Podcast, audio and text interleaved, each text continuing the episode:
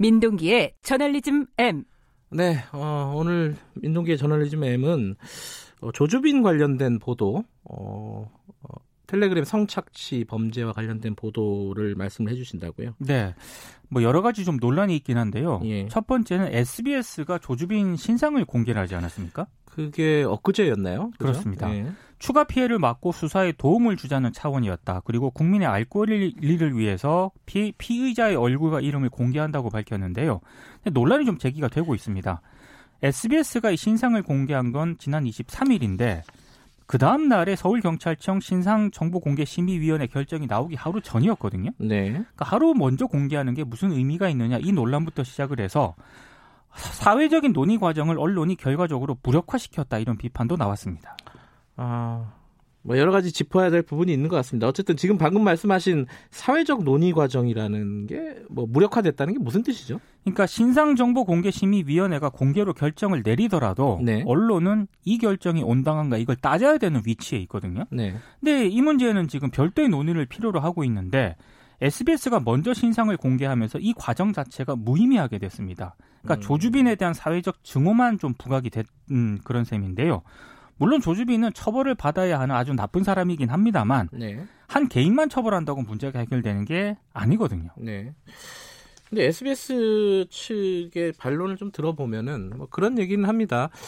이게 어 정부에서 정, 신상 공개를 정하는 것과 네. 언론사에서 자체적으로 신상 공개를 결정하는 것은 다른 범주다. 네. 다른 차원의 문제이기 때문에 어, 자기들이 신상 얼굴을 공개한 것은 어, 자, 자체적인 기사 가치라든가 공익이라든가 이런 것들을 따져 본 거라는 건데 어, 또 다른 반론들도 많이 있죠. 그러니까 한겨레 같은 경우에는 이 문제를 네. 굉장히 오랫동안 보도를 해왔거든요. 작년부터 했죠. 예. 그렇습니다. 근데 특정 개인에 집중하기보다는 뭐 디지털 성범죄의 심각성이라든가 구조적인 측면을 좀 더 주목을 했습니다. 음. 그러니까 SBS가 신상 공개를 통해서 좀 대중들의 주목을 끌긴 했습니다만 네. 개인 신상에 초점을 맞추게 되면은요, 이 대중들의 관심은 그 개인에게 집중될 수밖에 없거든요. 네. 그러니까 원인과 구조적인 문제를 짚는 보도는 뒤로 밀린다는 그런 얘기입니다. 사실 그 SBS가 얼굴 공개한 날 보도가 이 신상에 좀 집중하는 보도들이었어요. 그렇습니다. 네, 대학교 때 뭐 친구들이 보기에 뭐 말이 없었다는 등뭐 이런 보도들을 해가지고 네. 이 논란이 좀 증폭된 측면이 있습니다. 근데 이게 뭐 사실 이게 이런 흉악범죄가 벌어질 때마다 이 신상 공개라든가 얼굴 공개라든가 이 부분이 계속 논란이 되었던 건 사실이죠. 조선일보가 2012년 9월 1일에 네. 나주 어린이 성폭행범 얼굴을 일면에 공개했거든요. 네. 근데 이게 오보였습니다. 네. 조선일보가 정정하고 사과를 했습니다만 이때부터 얼굴 공개에 대해서 좀 비판이 많이 쏟아졌습니다. 네. 그러니까 실제로 범인이라든가 피의자 얼굴을 좀 빨리 언론이 공개를 하려고 하지 않습니까? 네. 근데 이게 범죄 예방에 얼마나 기여하는가 이 문제는 검증이 된 적이 없습니다. 음. 조선일보를 비롯해서 일부 언론이 뭐 유영철, 강호순, 조두순과 같은 흉악 범죄자들 얼굴을 계속 공개를 해왔습니다만 그 뒤에 강력 범죄가 줄어들었다라는 얘기는 들어보지를 못했습니다. 이렇게 얼굴 공개하고 이러면은 예방 효과, 아 이게 범죄를 저지르면 저렇게 되는구나 그런 건 있을지 모르겠는데 네. 어차피 감옥 갈 사람인데 공, 공, 얼굴 공개해서 뭐 하나 이런 의견도 있어요. 그렇습니다. 예. 이번 같은 경우도 조주순이 문제가 아니라 이 어, 누구죠? 그 가입자들이라고 해야 되나요? 그 공범들. 그 사람들도 예. 더 문제죠. 그 사람들의 신상을 공개하는 게 더 중요하다. 뭐 네. 이렇게 얘기하는 사람들도 있고요.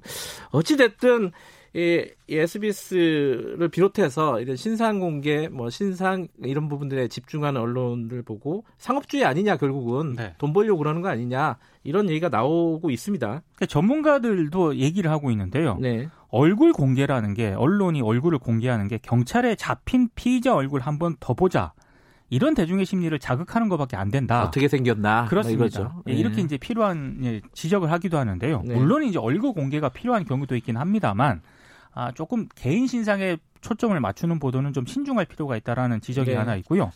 또 하나는 너무 개인을 악마화한다는 그런 비판도 있거든요. 네. 그러니까 평범한 외모 뒤에 감춰진 범죄자 모습을 좀 부각하려는 의도가 있는 음. 것 같은데 이게 자칫 이상한 좀 역효과를 초래하기도 합니다. 네. 그러니까 성범죄가 비정상적인 사람들의 사건으로 인식되게 만드는 그런 효과를 만들거든요.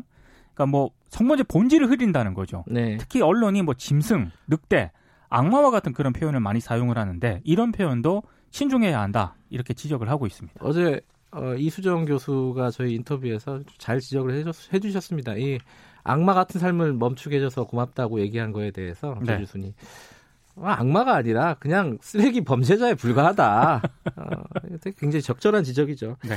언론 노조가 사실 이런 부분에 대해서 긴급하게 좀 어떤 지침을 좀 발표를 했죠.